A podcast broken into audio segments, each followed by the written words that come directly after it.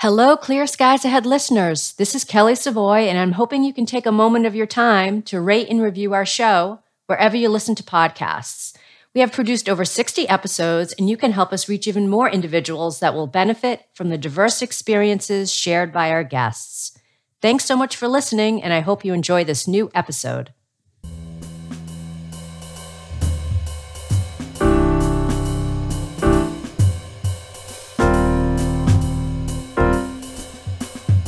Welcome to the American Meteorological Society's podcast series, Clear Skies Ahead Conversations about Careers in Meteorology and Beyond. I'm Kelly Savoie, and I'm here with Emma Collins, and we'll be your hosts. We're excited to give you the opportunity to step into the shoes of an expert working in weather, water, and climate sciences. We're happy to introduce today's guest, Kayla Hudson, a recent meteorology graduate of Jackson State University. Welcome, Kayla. Thanks so much for joining us. Thank you guys for having me. Kayla, could you tell us a little bit about what got you interested in meteorology and how it influenced your educational path? So, I knew I wanted to do something in science um, as a related career choice due to my father being a civil engineer and all of my science fair projects growing up being centered around engineering or either meteorological settings like wind farms and things like that. And I also know that I have a need to want to be overly prepared and control everything, especially since my family, especially since my family's home was destroyed during Katrina. From Ugh. there, like, even though I was like, I think I was like four or maybe three, but I still remember it. And um, in high school, I just began to focus more on some accelerated science and math classes. And what were some of the deciding factors in choosing to attend Jackson State University? So, Jackson State is the only HBCU in Mississippi that offers a meteorology program. And even until 2008, so a little bit over three decades ago, we were the only HBCU ever that first started with a meteorology program. And it was really important for me to attend at HBCU since only 3.7% of meteorologists are Black. And I wanted to be surrounded by others. And even pioneers in the meteorology industry, such as Vivian Brown or Dereka Carroll, all started off at Jackson State. So I wanted to just be a part of that number. It's great that you um, you had that interest early on in high school, and you knew which courses that you needed to take that were going to help you once you um, you know established that meteorology major at Jackson State. And so, what opportunities did you pursue inside and outside of school that you knew would be beneficial to securing a job? So, as crazy as it may sound, I pursued a minor in marketing, which is totally unrelated, but I feel like it was best paired with my meteorology degree because I was able to attend workshops and career fairs that my peers weren't able to. Their opportunities were more so science related, and this opened up a whole new world for me. It gave me direct access to private sector companies and big corporations that were often looking for interns and brand ambassadors that led to job offers um, from them, which again, a whole new world.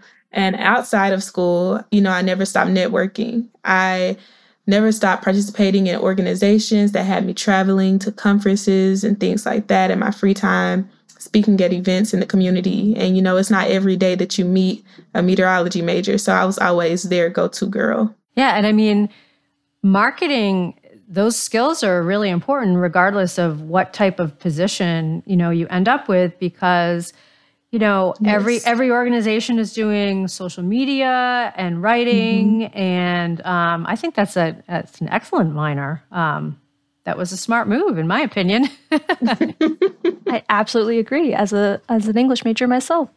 Um, so, as you mentioned, so you had participated in many internships and volunteers activities. Um, what experiences, though, did you find the most useful in helping you gain career building skills? You know, I when I think about that, the only experience that comes to mind is my internship with NESDIS. And it was the most rewarding thing that I've ever done. I spent so many days confused and just sad, sick to my stomach over coding.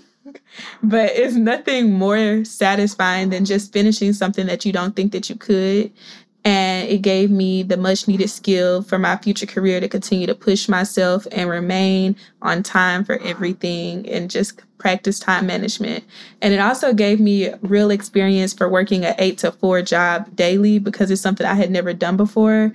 And you know, it takes a lot of patience and a lot of snacks, but I was able to get through the days and the summer went by very quick. I was going to say, it sounds really interesting, like, and really hands on. Yes, and there wasn't anything. It was more so hands-on. Um, I do know that the research project, it was more so like just to see how effective one of their satellites that they already had was. And so it was really monumental in our research. At the end, I think we just found out it was like basically kind of just inconclusive. But inconclusive results are important too because it shows like, you know, you can't do anything more. So it prevents research from being done on that end.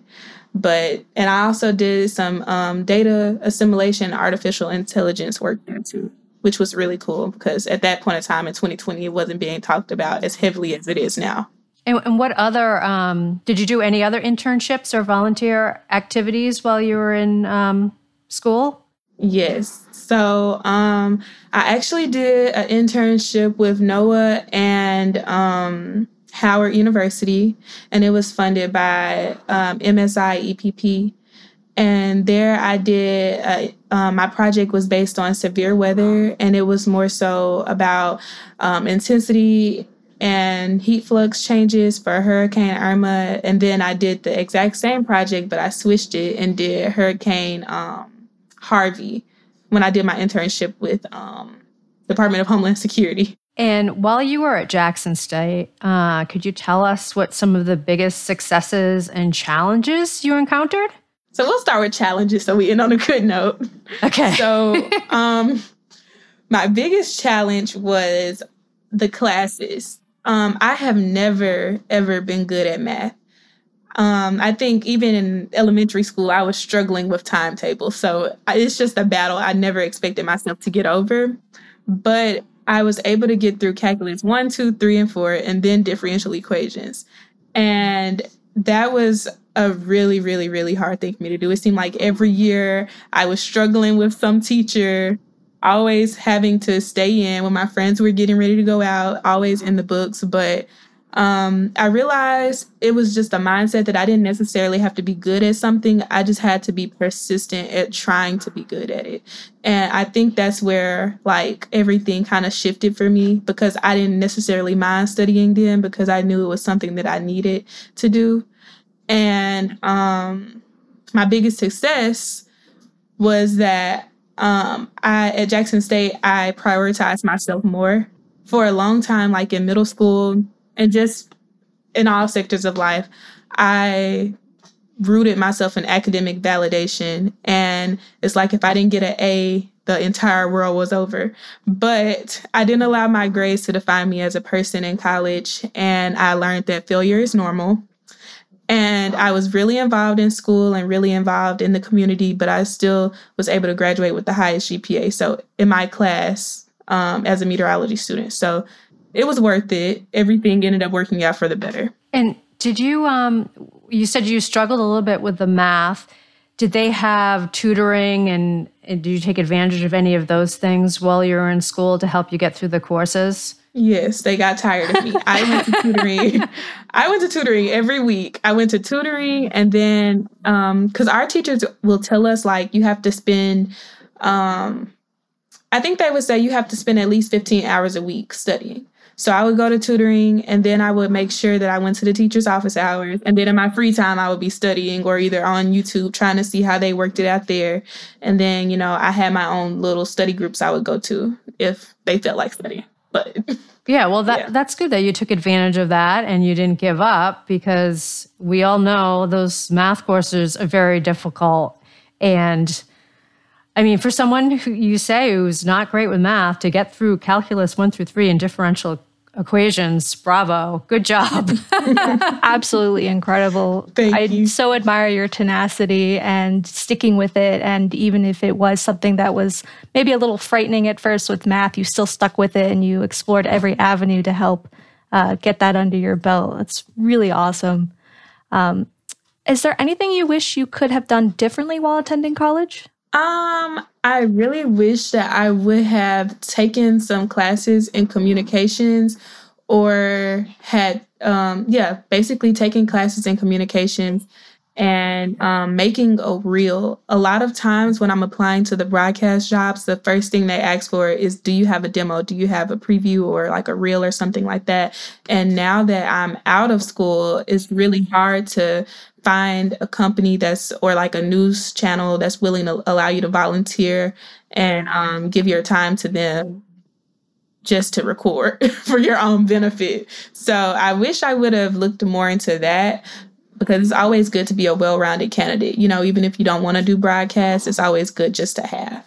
And when you were doing the internships, it doesn't sound like you did any at, at any stations, at broadcast stations. So did you, when did you decide that you were interested in that?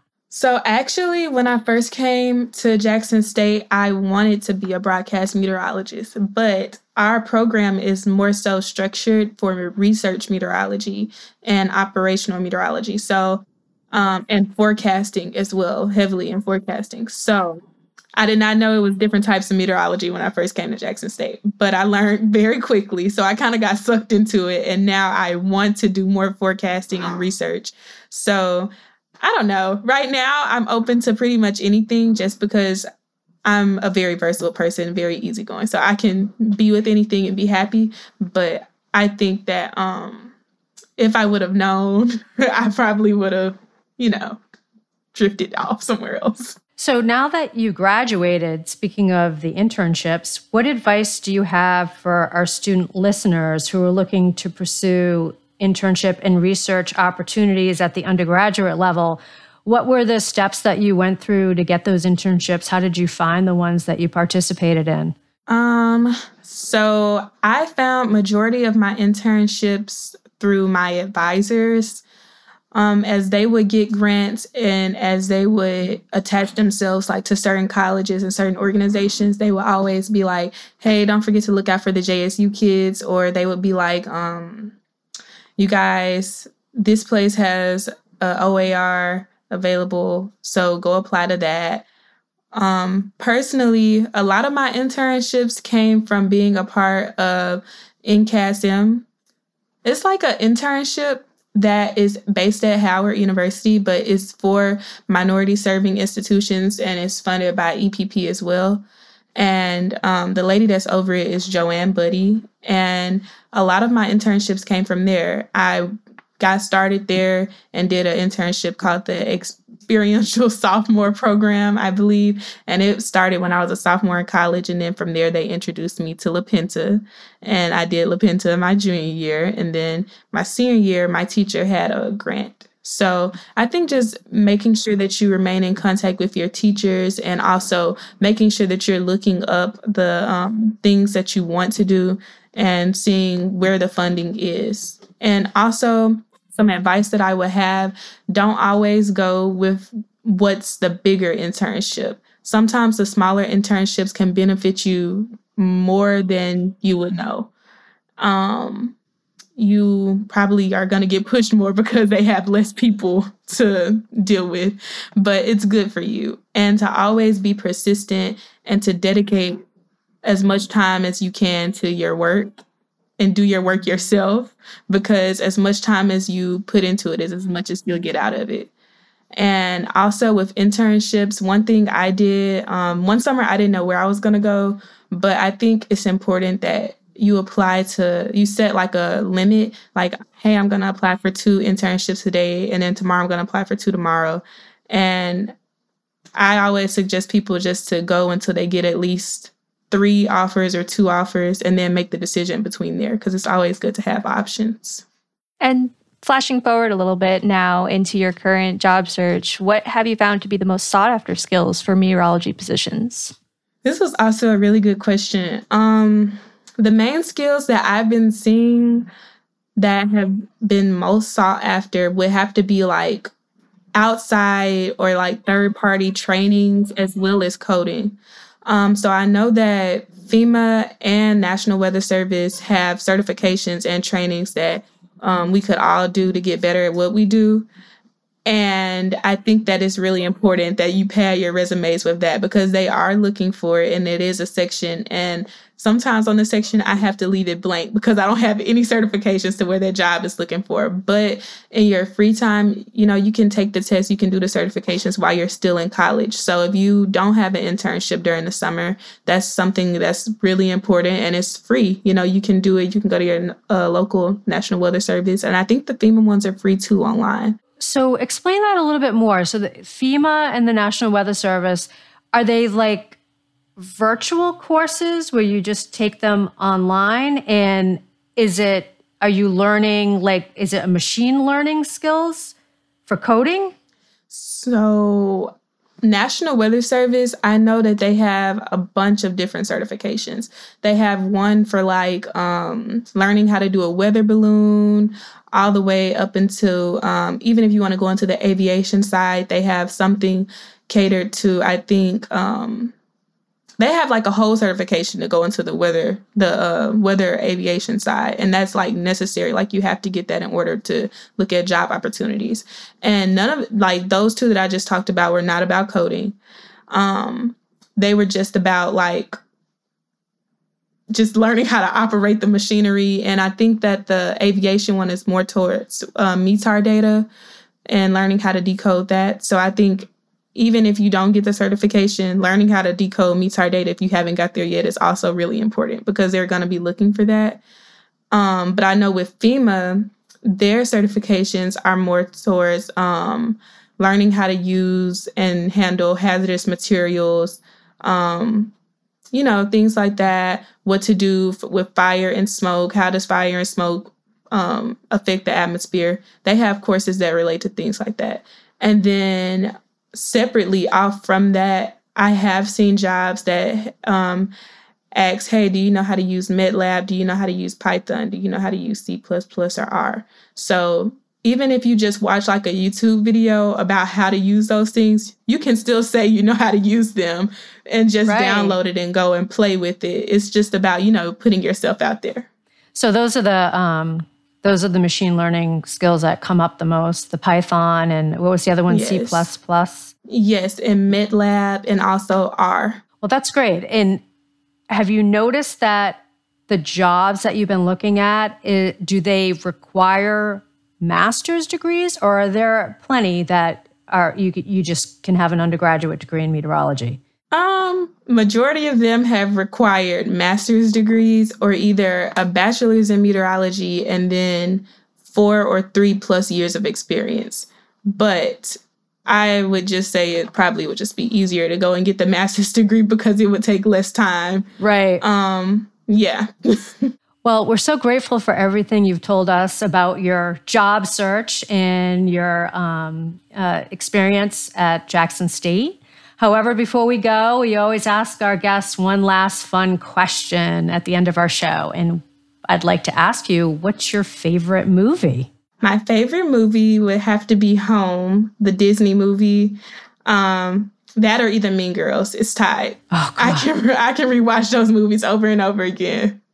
So I'm not I don't think I'm familiar with Home. What is that Disney movie about? Is that a more recent one or is it from a while ago? Um, it came out about 2017 or 2018. It's about basically this big alien and all of all of its big aliens want to take over the United States. But in the middle of it, he meets this girl and they're best friends. And now he's trying to run away, and the girl is trying to save him. It's a lot. There's a lot going on in that movie, but I it suggest that you watch it. It's on yeah. Netflix. I mean, you know, the Disney movies are great. One of my favorite ones is I don't know if you've seen it, but it's called Up.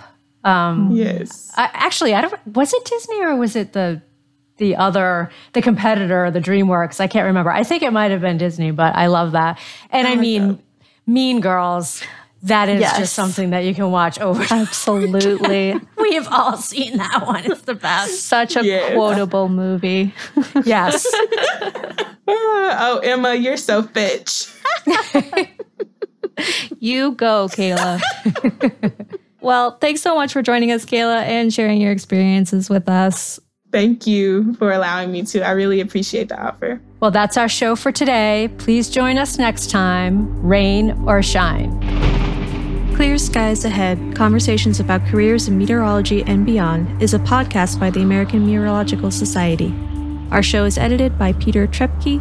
Technical direction is provided by Peter Killalay. Our theme music is composed and performed by Steve Savoie, and the show is hosted by Emma Collins and Kelly Savoie. You can learn more about the show online at www.ametsoc.org forward slash clear skies, and you can contact us at skypodcasts at ametsoc.org if you have any feedback or would like to become a future guest.